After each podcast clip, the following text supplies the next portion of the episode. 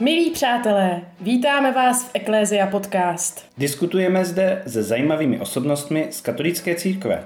Jdeme na hloubku a řešíme aktuální dění. Jsme Eklézia Podcast. Ptejte se s námi.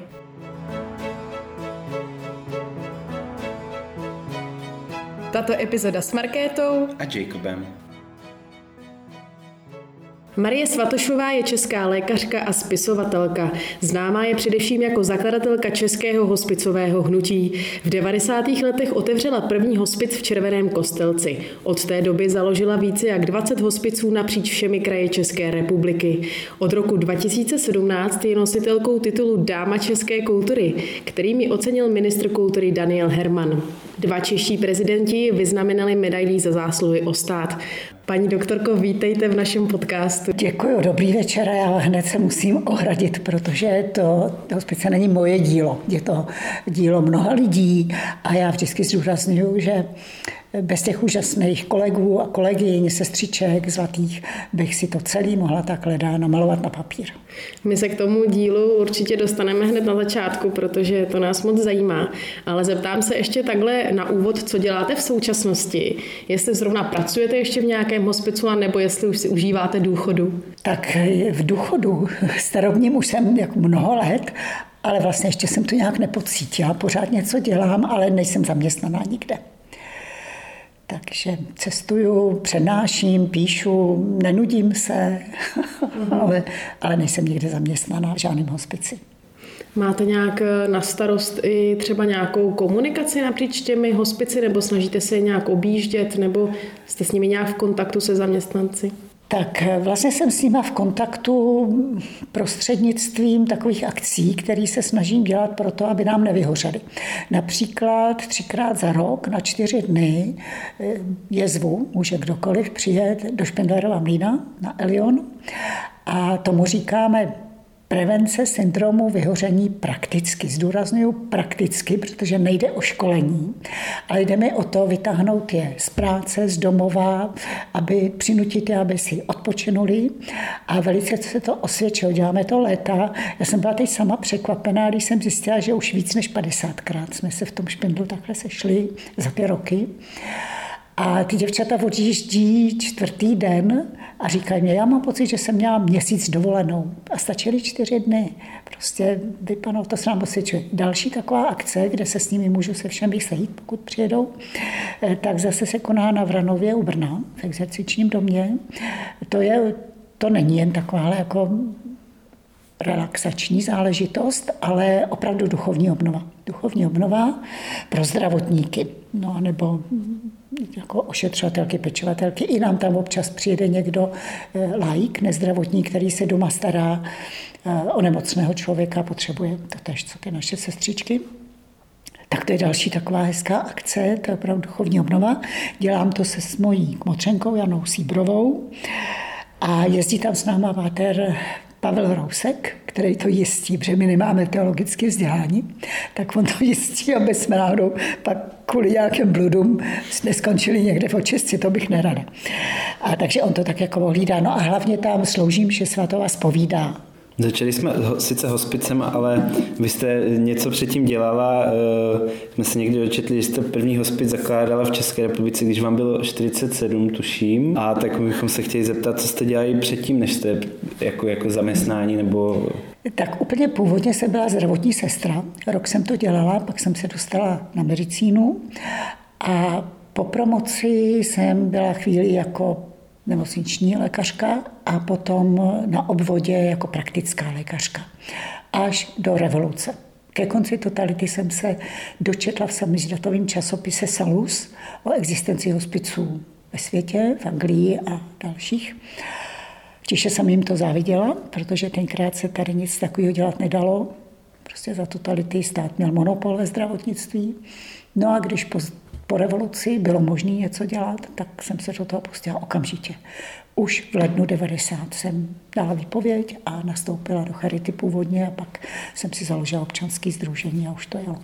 Takže za dob totality e, nějaká extra péče nebyla věnována e, takto lidem, jak, jak ji věnujete v hospici? Umírající, myslím. Ano, ano. Já bych to nesváděla na toho bolševíka všechno. E, ta péče byla taková, jakou poskytlo tomu nemocnému především jeho blízký okolí, rodina. Jo, Samozřejmě nebyly k dispozici tak kvalitní léčby, léky na léčbu bolesti, jako jsou dnes a dalších příznaků tedy. Eh, v tom je veliký pokrok, ale za to nemohl ten bolševík. To tady prostě nebylo a nebylo to ani jinde ve světě. Ale eh, ono jde spíš o to, aby ta péče byla od celého člověka. Eh, nejen o jeho tělo, ale i o jeho duši. Prostě člověk není jenom množina orgánů v koženém pytli. Člověk je tělo a duše a takhle k němu musím přistupovat. A to tady No, bylo a nebylo, protože v tom zdravotnictví taky byli věřící zdravotníci a snažili se v těch podmínkách dělat, co šlo. Jsem v tom pracovala taky, takže prostě záleželo na tom, a to je do dneška, komu se ten člověk dostane do rukou. Prostě je to v lidech. Hmm. Může být dneska krásný hospic, zvenku stavba úžasná a když tam bude personál, který toho člověka nevnímá jako celek, tak se možná hezky postará o jeho tělo. Zvládne fyzické příznaky, bolest, dušnost a tak dále, ale prostě unikne mu to podstatné. Já když jsem studovala na pedagogické fakultě filozofii, tak jsme se tam bavili o tom, že problém dnešní doby právě je, že se v medicíně k člověku přistupuje jako k autu například a že se vlastně opravuje ano. Eh, člověk jako rozbité auto a vlastně řeší se až nějaké důsledky a ne třeba příčiny. Ano. A zvlášť třeba v případě toho umírání to musí být ještě speciálně zvláštní, opravdu celostní, celistvý přístup k tomu člověku. Ten člověk už potom, on samozřejmě chvíli to trvá, je to proces, než on se smíří s tím, že je smrtelně nemocný, že umře. Ale právě v tomhle stádiu toho jeho života eh, přicházejí do popředí daleko důležitější a jiné věci, než do, když, když si zlomím ruku ve 40, no takový budu mít chvíli v sádře a, a o nic moc nejde. Ale tady si ten člověk uvědomuje, že opravdu je třeba bilancovat, je třeba ten život nějak završit, uzavřít, dát do pořádku vztahy. A to je, to je práce na sobě a jestli toho člověka v tom necháme, nebo mu lžeme, že se uzdraví a není to pravda, takže to jsou potom složité věci.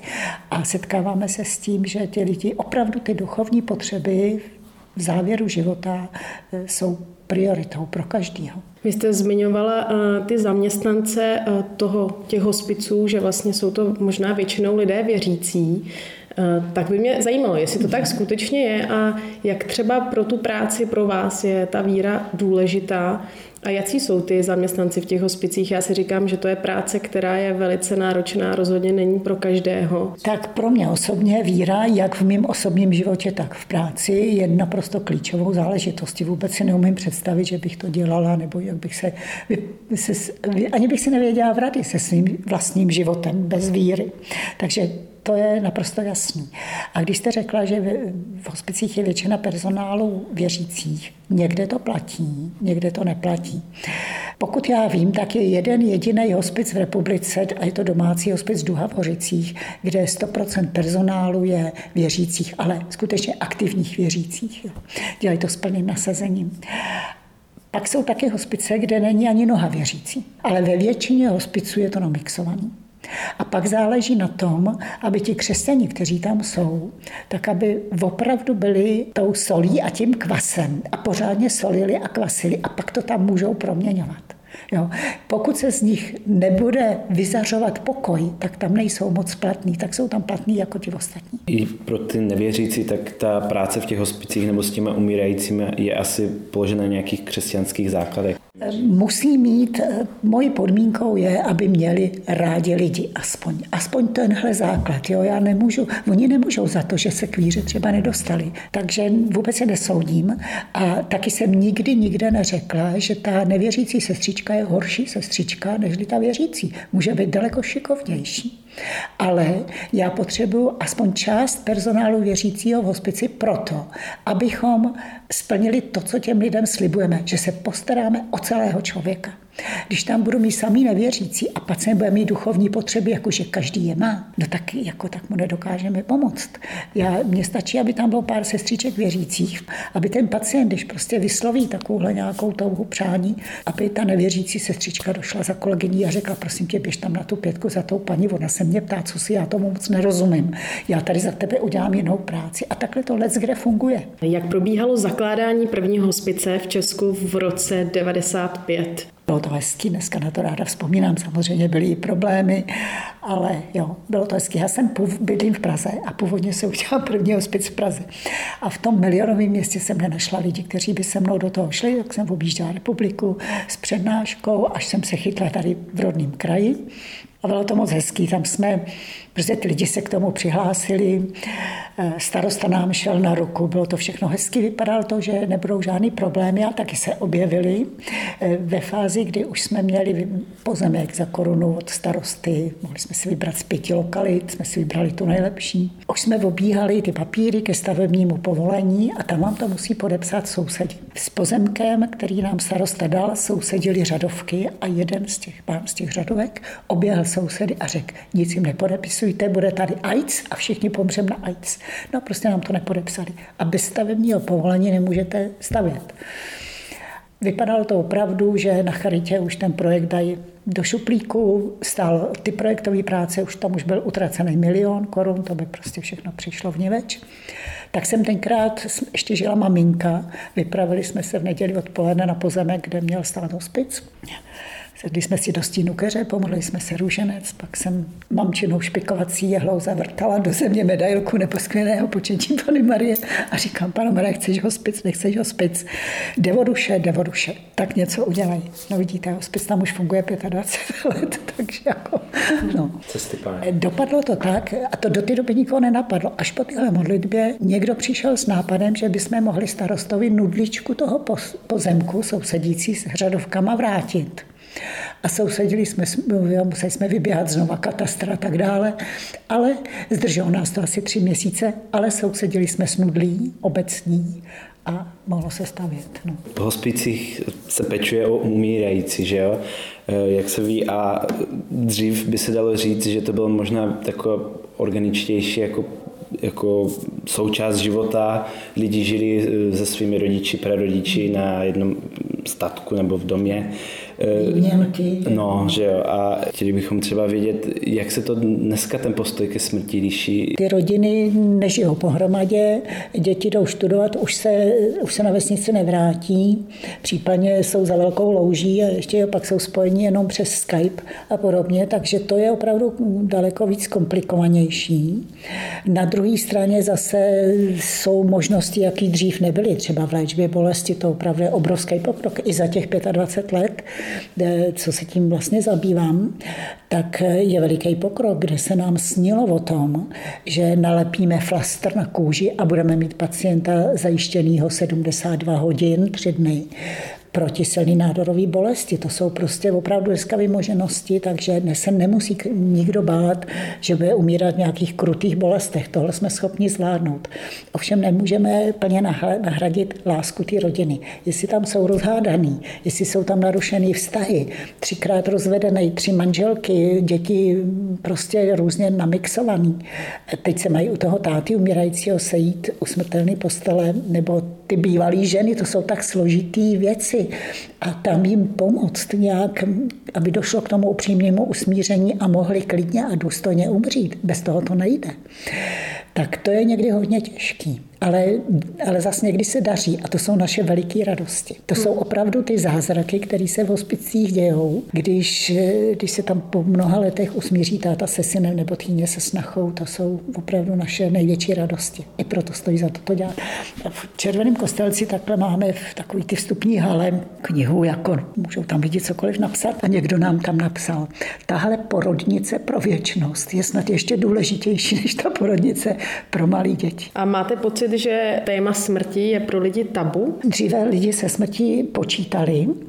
E, taky to určitě bylo tím, že žili z víry, takže se ty, prostě se ty smrti nebáli, protože věděli, že Vlastně my na tom světě nejsme proto, aby jsme se měli dobře, což si většina lidí myslí, že cílem života je tady užít si a mít se co nejlíp a, a na úkor těch druhých a tak dále. Ale oni věděli, že fakt je ten, že my jsme vyhnáni z ráje. Prostě to je naše situace a je dobrý si to uvědomit.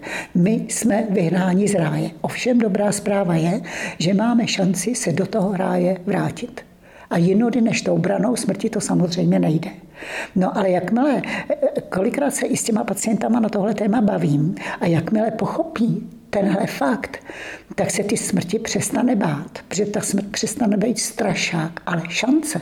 Jestli to není možná moc osobní otázka, kdy jste se vy eh, potkal nebo setkal poprvé se smrtí? Když mě umřel pradědeček, 102 letý, dneska to už jako je běžný, že jsou lidi 100 letý, ale tenkrát, on se narodil 1848 a umřel 1950. Já ho pamatuju. A nebyl to pro mě žádný šok, žádný trauma, prostě on vypadal, já si to pamatuju, jak tam ležel, eh, samozřejmě v domě smutku, žádná márnice, byl až do pohřbu doma, pohřebáci asi nějaký tam udělali jako, jako zástěnu, eh, veliký tam byly eh, ty svícny, veliký svíce, sousedí a příbuzní se tam sjížděli a, a modlili se u něj. A taková tam byla taková pokojná atmosféra.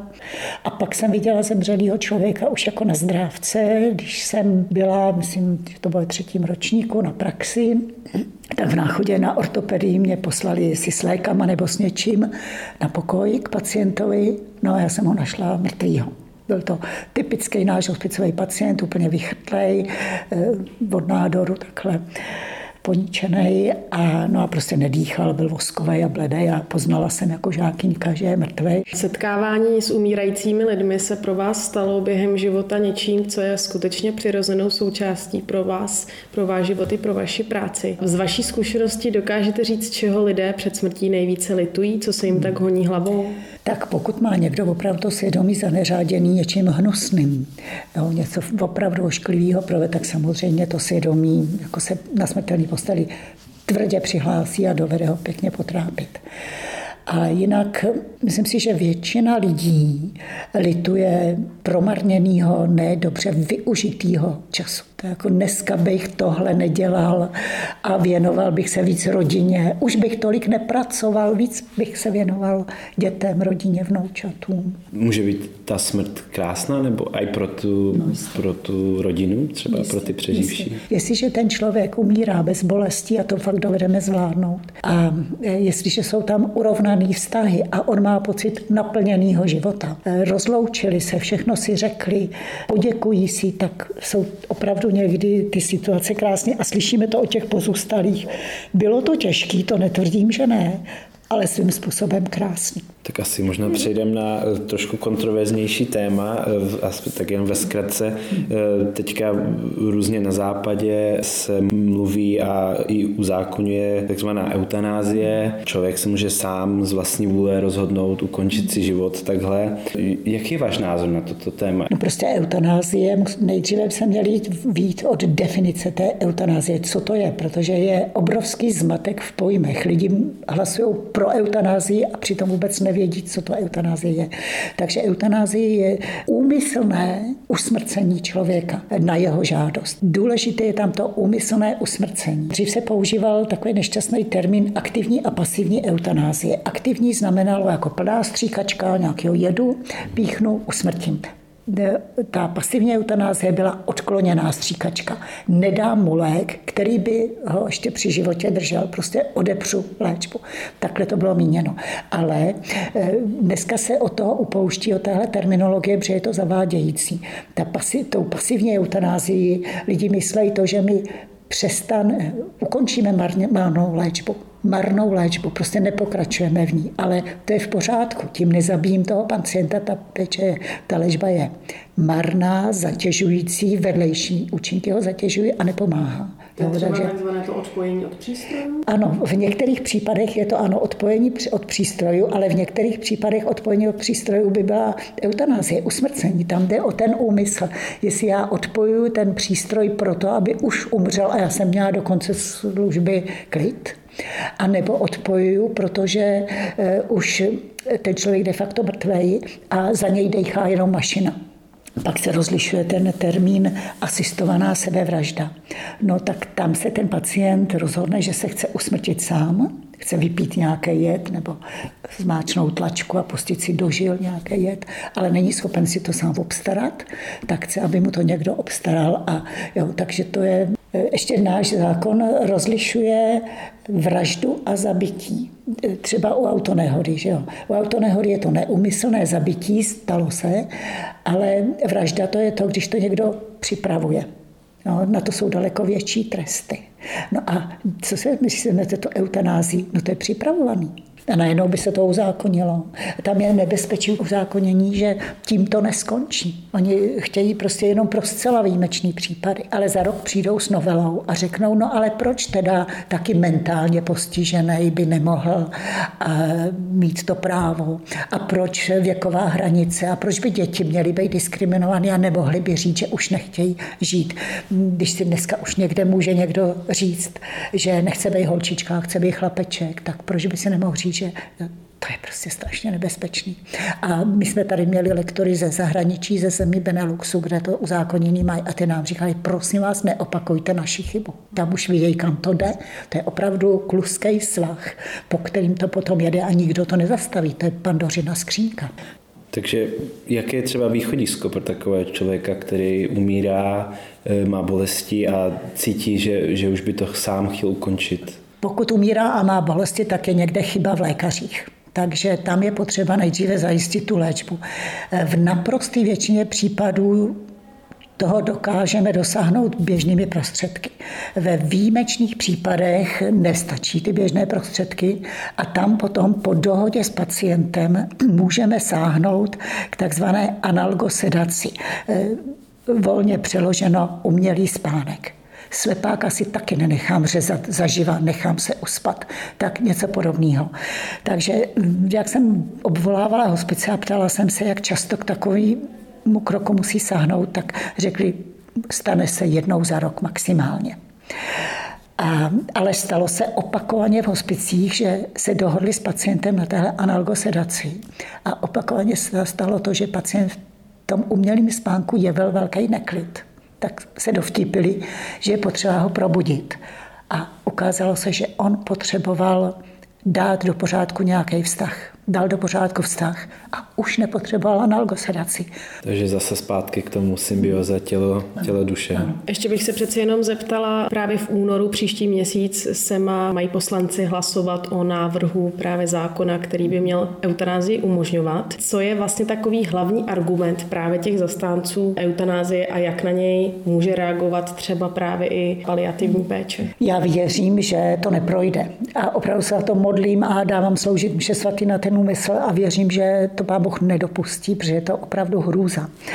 A eh, Jaký je ten argument? Jejich hlavní argument je svoboda. Tvrdí, že svoboda je větší hodnota nežli život. A když říkám, no ale když mi vezmete život, tak mi berete i tu svobodu a už to nejde zpátky. Jako jo. No ale já jsem měla v tom parlamentu přednášku, kde jsem jim řekla, že mám za sebou víc než tři tisíce přednášek o, o hospicích a eutanázii.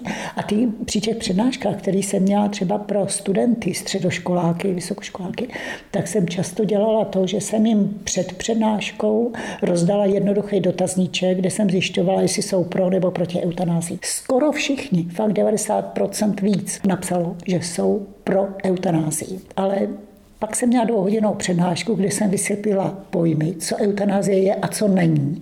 A co těm lidem můžeme nabídnout, že nemusí opravdu dneska nikdo trpět nesnesitelnou bolestí a tak dále. Co hospice nabízí. Po přednášce jsem rozdala podobný dotazníček znovu. Otočili o 180 stupňů. A když jsem říkala, a proč jste byli původně pro eutanázii, tak ty mladí lidi bylo mi z toho špatně teda, ale neměla jsem důvod jim nevěřit. Prostě všichni měli hroznou zkušenost těch LDN a podobných zařízení. Chodili jsme za babičkou, proležela, pročúraná, voschlej jazyk, dehydrovaná, vypnutý zvonek. Tak s touhle zkušeností si říkali, no než tohle, to radši eutanázie. Takže my apelujeme, a to i Česká lékařská komora, jako fakt jako zdůrazňuje, že je potřeba zlepšit péči, edukovat veřejnost a ne zabíjet pacienty. Jste připravena na svou smrt? tak nevím, jestli se to dá říct připravená, počítám s ním, mám určitě zdravotní potíže, nic s tím nedělám, protože si říkám, na co já se tady budu takhle, nechám někde něco šťourat a jenom proto, abych se dožila senilní demence, kdo se o mě bude starat, bezdětná vdova, že jo. Takže tak. A, no, ale jako připravená, já mám takovou představu, opravdu scénář připravený a ne, že bych to zasloužila, jo, ale já vím, že prostě jsem takovou bránu krásnou a v ní stojí Ježíš s otevřenou náručí a já mu do ní skáču. Jako, a já si neumím, když už tady mi dává najevo, jak mě má rád, tak si neumím představit, že by potom řekl, já tě tady nechci, běž pryč, to prostě. Takže já to mám takhle no, a až zavolá, tak se rozhodně nebudu šprajcovat a určitě fakt se připravuju k tomu skoku do ty náruče. No. Možná jako poslední dotaz pro naše posluchače, kteří jsou z velké části mladí mladí lidé. Chtěli bychom vědět, jestli dokážete říct, jak podle vás je ideální se na smrt připravit. Dobře žít. Nezakopat hřivny. To je hodně důležitý pro mladý lidi. Rozpoznat, jaký mám obdarování a nemám ho pro sebe, ale pro druhý, tak to opravdu využít. Opravdu. Jako kopance uděláme všichni a hřešíme všichni. A kdyby jsme řekli, že ne, tak lžem. Že jo? Takže, ale to se dá řešit. To se dá lítostí prostě smazat.